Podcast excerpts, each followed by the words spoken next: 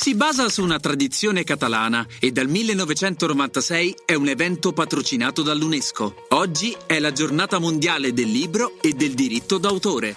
Wake up! Wake up! La tua sveglia quotidiana. Una storia, un avvenimento per farti iniziare la giornata con il piede giusto. Wake up! Cosa hanno in comune Shakespeare, De Cervantes e De la Vega? Oltre ad essere stati autori sublimi, sono tutti scomparsi il 23 aprile del 1616. Per una casualità particolare, in questo giorno, ma del fatidico 1996, ci lasciò anche Pamela Travers, l'autrice di Mary Poppins. Altra casualità? Il bardo William c'è anche nato il 23 aprile.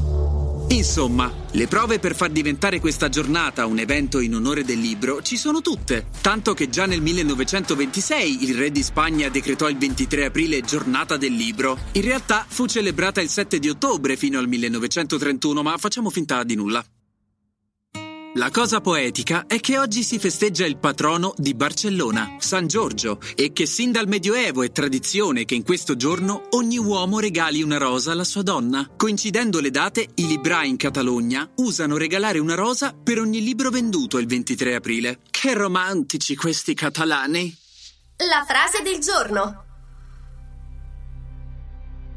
Un libro sogna. Il libro è l'unico oggetto inanimato che possa avere sogni. Ennio Flaiano. Il consiglio del giorno.